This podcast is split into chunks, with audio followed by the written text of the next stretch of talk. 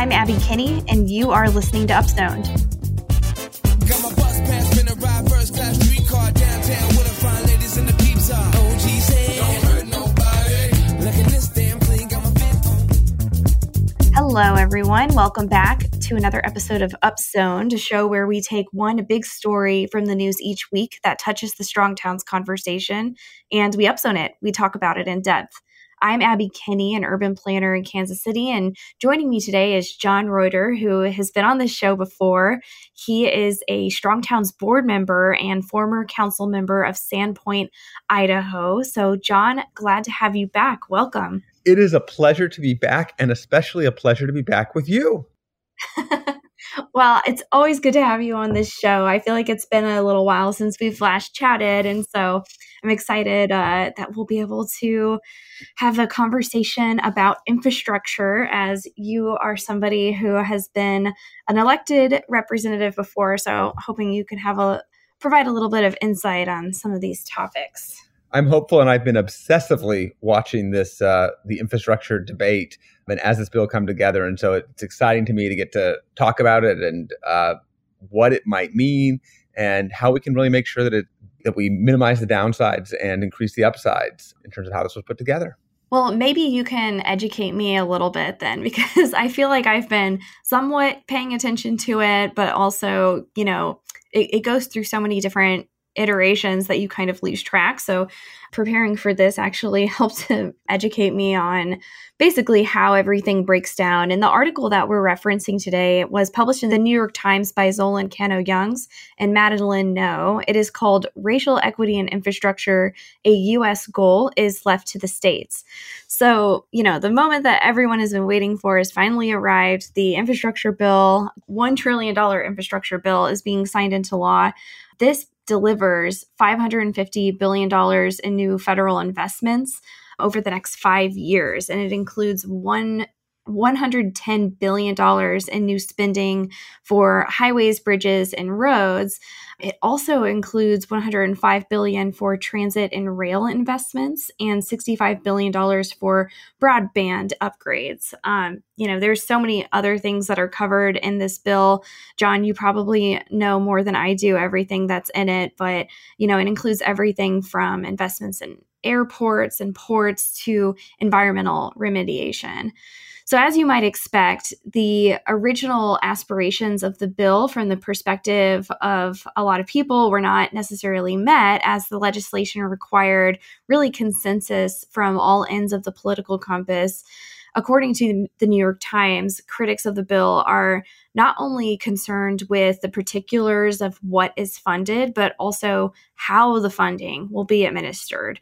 So, the decision for how half the money is spent basically falls on the states, meaning that states that are not necessarily aligned with what the federal government envisions for infrastructure spending and from the new york times perspective specifically from this racial equity perspective um, could neglect these kinds of prospective projects that would remediate the negative impacts of past infrastructure projects and potentially invest in projects that make matters worse.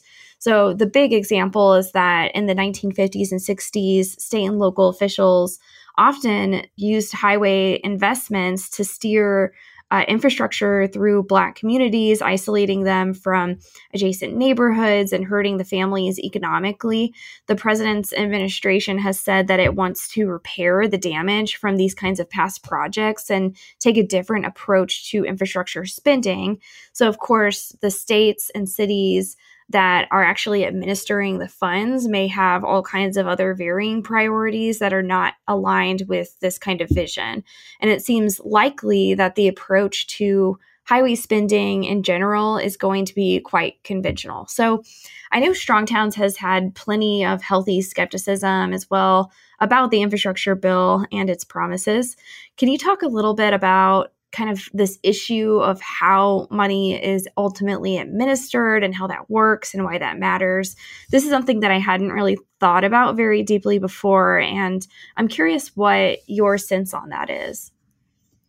Yeah. So most of the money is going to go out through existing systems, right, of how money is distributed out to states. So there's a you know there's a revolving clean water fund, there's the highway safety improvement program, right? And these are programs that already exist and the channels of how you distribute those monies are already well established. And so that money will just go out to states with pretty broad discretion for states on how they want to actually spend that money.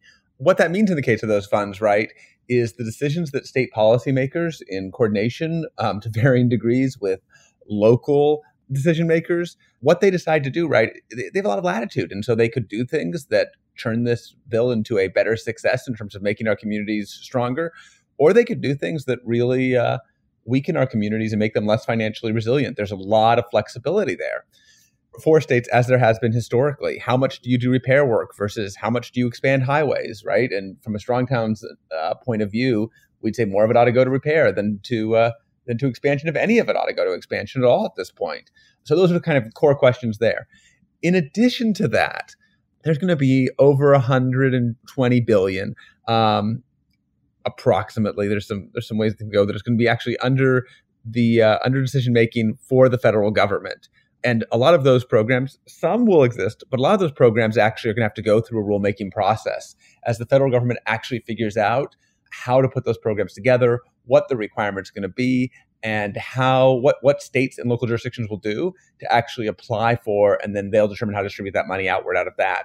And specifically, as they create those rules, one of the things that they're doing that's new is they're using this new Justice 40 standard, which is the idea that 40% of those monies will go to our most vulnerable communities, communities of color, to communities that have less wealth, right, uh, to lower income communities. Uh, that 40% of those funds at least will be distributed in that way. And that's really a new rule that's part of the Biden administration. So uh, hypothetically, those funds will actually help to uh, to relieve and to help build stronger infrastructure in the communities that need it most. Now, that said, there's some complexities because one of the things we know at Strong Towns is that more infrastructure money does not necessarily lead uh, to long term prosperity. So it's going to be really key what the rules are around that, how those work, um, and how that money is distributed.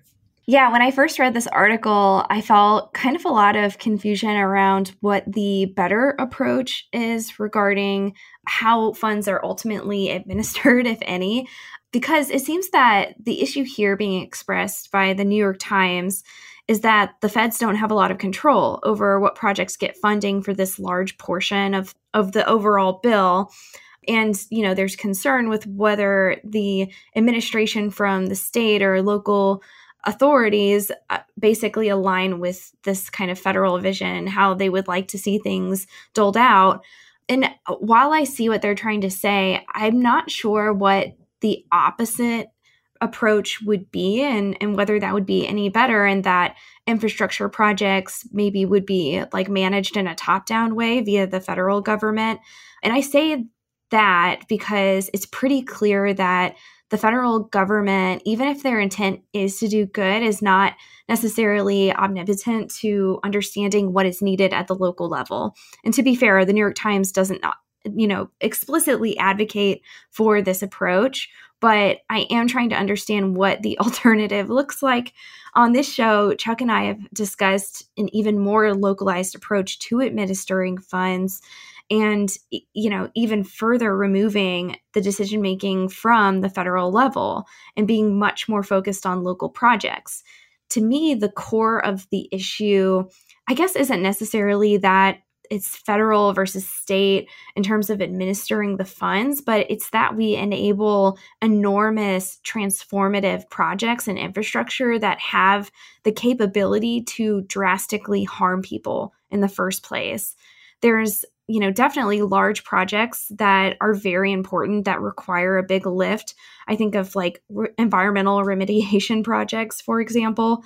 But there's also thousands of you know, if not millions, of smaller, more localized improvement projects that we could apply funding to that could actually improve people's lives, but they aren't necessarily these big, enormous moonshot projects, right? They're smaller, they're more localized. And, you know, it, the federal government isn't necessarily going to have the perspective that people have at the local level to administer funds in this way. But like you mentioned, this is really you know we're pumping money into existing systems of administering funds so it you know getting it to that kind of more localized approach is you know perhaps quite unlikely. It's it's likely to be more top down and and you know the projects that that will ultimately come out of of the spending you know the concern is that they will be quite conventional. Right and this is this is the trouble right? It, it's sort of the catch 22 of the current the current place we've got into in our infrastructure crisis which is that generally speaking right the way that we do infrastructure building, the way that we the one that we approach infrastructure in this country, as Chuck writes about in in his new book, is actually counterproductive. It's actually harming our cities, actually making them less financially resilient over the long term. Um, by actually building more road miles that we can't afford to maintain and that actually uh, create a built environment that will never support them. What what really is challenging when that becomes the conventional way of thinking is that if you just send a bunch of cash out into the world with no strings attached, if you just say, hey, state governments, use this money however you want to, um, even, hey, cities, here's a blank check to do whatever you want, that further creating funding that has no connection to those financial realities, right? What it does is it lets people just continue to go on autopilot, to continue to t- approach things the way that they've been approaching them. And so I think that's one of the really challenging things because what you want to do to get out of this is have more local based solutions, solutions that are actually context specific, situations that actually really give people more freedom to call the shots and figure out how to create a transportation system that's going to work for themselves in their context. And at the same time, if you just send folks money when they're so used to this conventional thinking and they're using these same old literal handbooks, right? Then they're going to end up spending the money in ways that actually perpetuate a system that's not actually thought out, where they're not actually looking at local context, but just following what's become the default approach and and that's re- that's really challenging i think in terms of figuring out how would you run a massive infrastructure program in a country where we're really not ready to be responsible with that funding. I was uh, reading an old somewhat old strong towns article um, that basically had these like three overarching priorities for infrastructure that it included in part of the local leaders toolkit which i thought could be really good to bring up because i feel like it's it's a framework that is incredibly simple yet very smart. I mean, it's the the first one is prioritizing maintenance over new capacity and that's kind of that that's kind of a biggie, right? it's a it's the no new roads approach. But the second one is um, you know, focusing on below ground infrastructure over above, above ground. And I think that that's something that we often don't think about that there's all of this infrastructure that is below the dirt and it is something that we often aren't really paying that much attention to. We focus so much on highways and roads, but we also have all of these pipes that are aged. Um, and are really important to you know include in some of our funding because it ultimately helps neighborhoods become more prosperous over time. Um, and then the third point is prioritizing neighborhoods that are over 75 years old. And I think that is another thing that, you know, whether you're at the federal level or the state level, that should be something that is, you know, in all communities, something that we focus on because that's likely where most of the deferred maintenance is going to be. And those are often the neighborhoods that are also the most fiscally productive on like a per acre standpoint. So those are the things that I think are, you know, outlining a very pragmatic fix it first kind of framework that we really need in our country and and local leaders as well as citizens could really clearly advocate for as projects are being considered over the next several years. And i especially like you know the pull away from talking just about highways and shifting you know towards not only local streets but older infrastructure that we have below our feet. Yes i think that's i think that's really smart. I think some of this money, right, is explicitly for those those pipes. There's 15 billion for replacing lead pipes right inside of the bill. Um, a lot of the money, though, is is for surface transportation, and that's one of the challenges, right? Is that even if communities say, you know, we ought to use more of this money to actually fix water infrastructure, the money that's going to exist is going to be to build roads, right? But but as you point out, there are there's so much need in our communities that we could take all this money and put it into good projects there actually are enough good projects and projects that should happen in our communities that this money could be put to good use and actually make our communities wealthy. The key, though, right, is not just funneling into some of these new new approaches, this this uh, suburban experiment style transportation. And and the article we're talking about actually brings up a, a really good example that we've been obsessed about at Strong Towns um, in Shreveport, right, which is a, a community that Chuck's written about and visited multiple times. And they talk about how they're worried that the state government may use this new funding to actually drive a highway that they've been trying to do for years right through the middle of their community. And so this is a real example of how this infrastructure funding could actually damage the communities that guidelines like the Justice 40 are trying to actually help. Um, in fact, right, the Biden's original plan had $10 billion to remove highways, just like the one that's being uh, proposed here. And that, that got cut down to, to only $1 billion. Even 10 billion was, was wildly insufficient versus the number of these highways that we have going through and the cost of actually helping restore these communities. But it certainly is great to have a new program rather than, than nothing in some ways. But if that spending there is totally overwhelmed by the amount of new highways going through communities, then you're going to see a net, net negative there. And so it's really important, I think, that the communities are doing two things, right? Which is one, fighting bad projects and pushing back on the idea that we want to keep ramming these highways through communities and breaking them apart and, and destroying uh, uh, destroying the vibrancy that already exists there. And two, advocating for the projects where people actually need things because our needs actually are, are real needs, not not these uh, projects that are going to make us poor in the long term and destroy communities. Actually, the projects that are going to strengthen our communities and help people get around um, and help repair infrastructure that's in decay and make sure the bridge is safe to cross. Right, those needs easily supersede, you know, are, are greater than the amount of funding that's available here.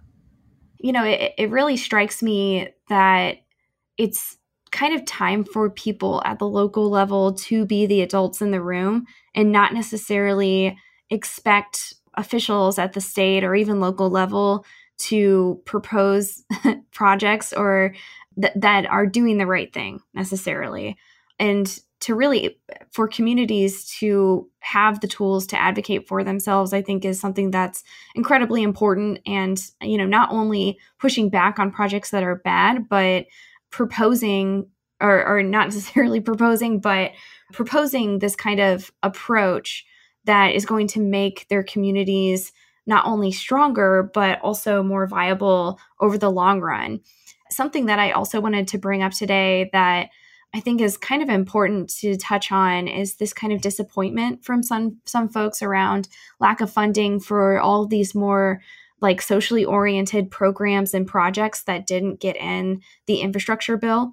And I know there was a lot of like infighting around what is infrastructure and how's it defined. And, you know, people have all kinds of different priorities with what they think ought to be funded by by this amount.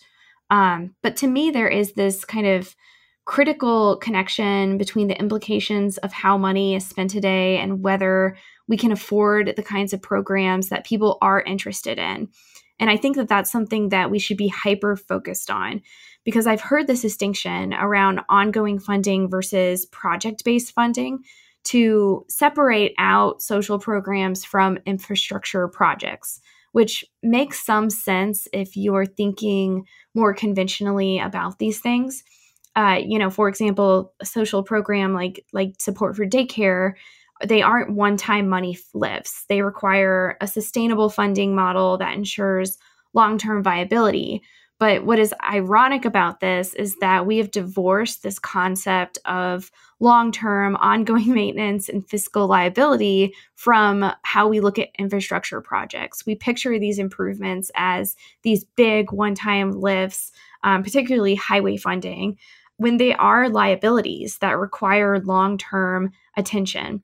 So, in that vein, I, I think that a fix it first approach to our infrastructure, one that does not expand liabilities to create more long term costs and obligations, could theoretically help our country move towards a healthier fiscal position that would enable us to do more um, to support communities and support the kinds of programs that people are interested in. But that really requires our society to basically have a public sector that manages its assets and liabilities in a way that creates public wealth and fiscal strength.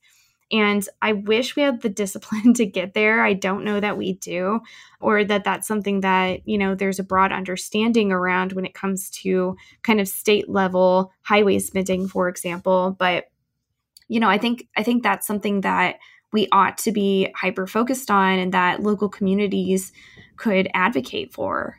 Well, I think that's a really astute insight, and I, I, just want to make sure that I add right that those those social spending and also a lot of climate pieces of the legislation are still very much alive in Congress.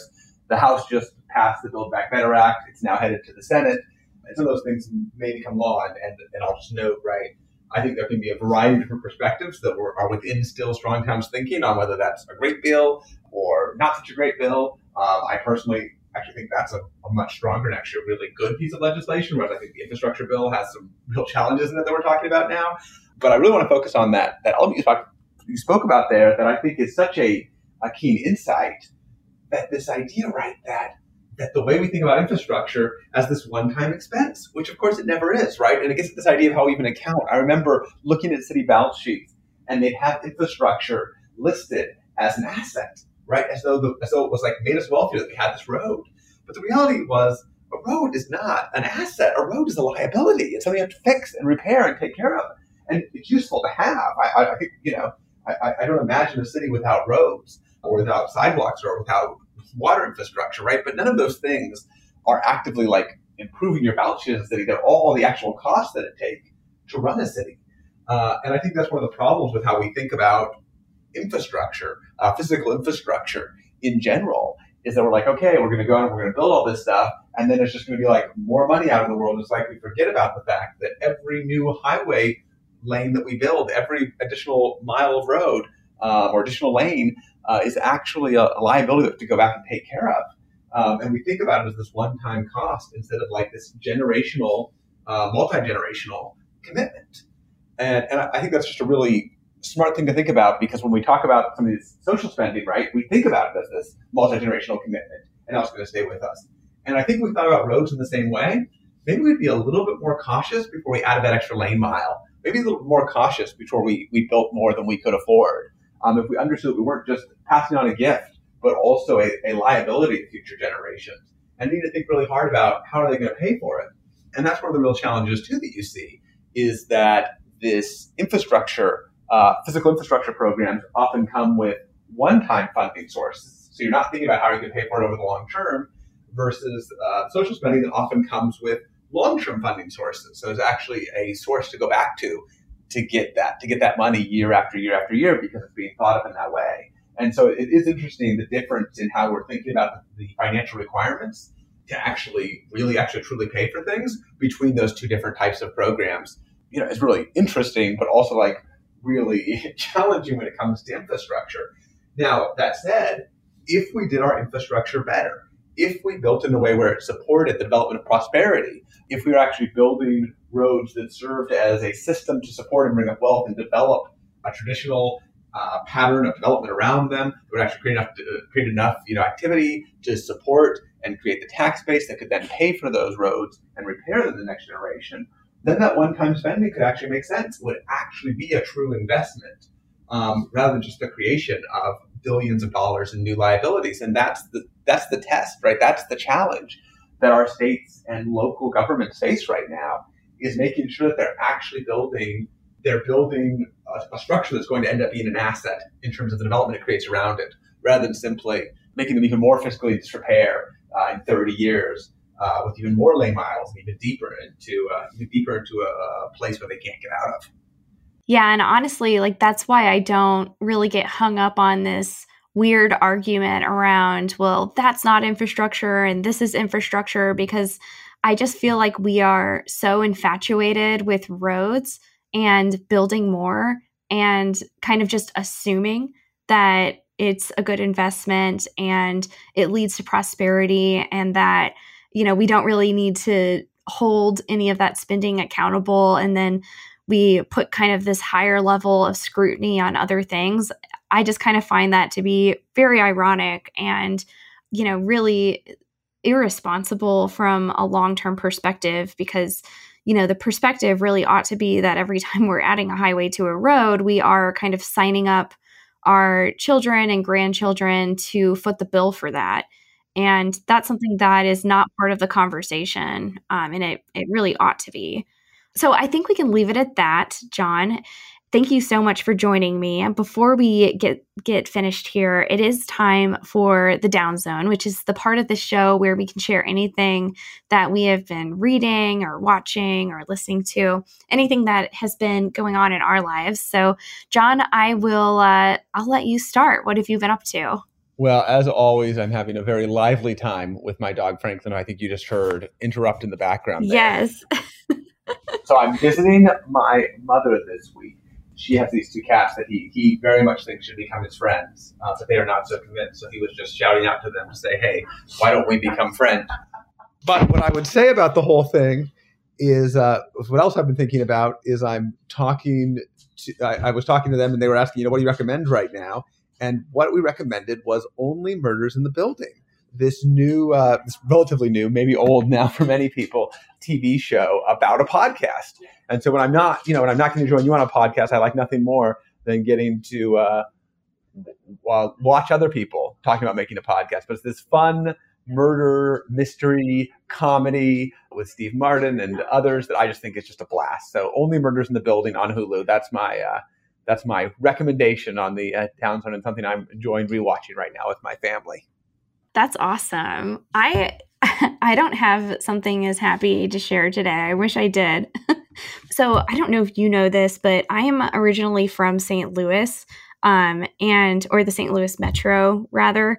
And yesterday I learned, and this is kind of crazy that I didn't know about this, but I learned for the first time that there is like there is something called the Westlake landfill in the middle of St. Louis that is basically a huge like radioactive waste dump that has you know a bunch of uh, old nuclear materials in the ground. And so yesterday I I kind of spent like half the day learning about this and I was watching this um, documentary which is on YouTube that's called Atomic Homefront and it basically talks about the communities that have been affected basically since World War II from um, these, like, you know, this nuclear waste that has been dumped into the ground and has, you know, impacted all of the water and the creeks around it. And it's just really incredible to me. And it's it's kind of this ongoing situation that I was not aware of. And it's you know this huge EPA super fund. But anyway it's it's something that, you know, as a St. Louisan, I never learned about and kind of shocked that it's something that I kind of wonder how many people actually know about it because it seems like it's it's a really bad situation. So so I kind of obsessed over it like all day yesterday. yeah, that seems really depressing. We should have done these in the opposite order, but also really it's, important. I know. no, it's really important. It's really important. I should actually see if um, the uh, infrastructure bill includes funding for that. I could imagine it would. This is the thing that I'll just say about the infrastructure bill in general is there's an old joke about these two women are sitting in a diner together, and one of the women says to the other one, "The food here is terrible," and the other woman says, "And such small portions." Right, and and that's my fear about this infrastructure bill is that uh, is that it will allow us to spend money in ways that are really reckless and irresponsible, as we have for generations. Although I'm hopeful that people will do better. And also, there's not not not nearly enough resources to actually cover all the needs that our communities face. You know, we need. You know, I referenced that 15 billion dollars for lead remediation when we know that the total cost for the country is probably somewhere around 60 billion right and so that I think is one of the challenges here. Just leave us on that on that equally shiny note here. Um, but I'm hopeful, and I think that one of the things that's going to determine if the money gets to where it's needed most are what local people do. Um, and how local people advocate and what they fight for. And so I think that a lot of these problems can be fixed, and this money could be put to good use. And so much of it, the bulk of it, is going to actually go out to state governments to make decisions.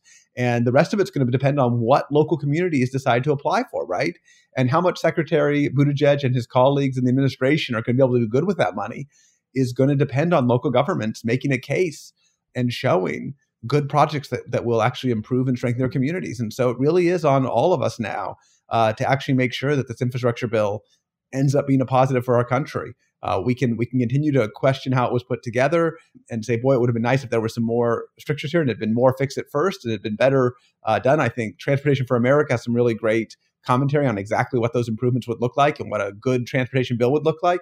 But at this point in the process, the key is really that we all do everything we can to make this be used well and make sure that that uh, that those small portions get uh, used a little bit better to to make this be a, a better meal for our communities. I don't know if that metaphor plays out, but you know. absolutely.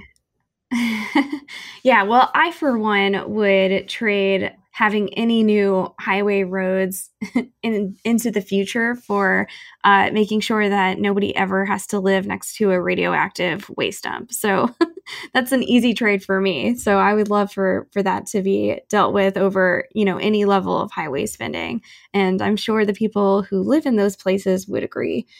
Well, thank you so much for joining me today, John. Um, I appreciate you always when you have the time to make to uh, get on this show. So appreciate that. And thank you, everybody, for listening to another episode of Upzoned. Have a wonderful Thanksgiving break and keep doing what you can to build a strong town.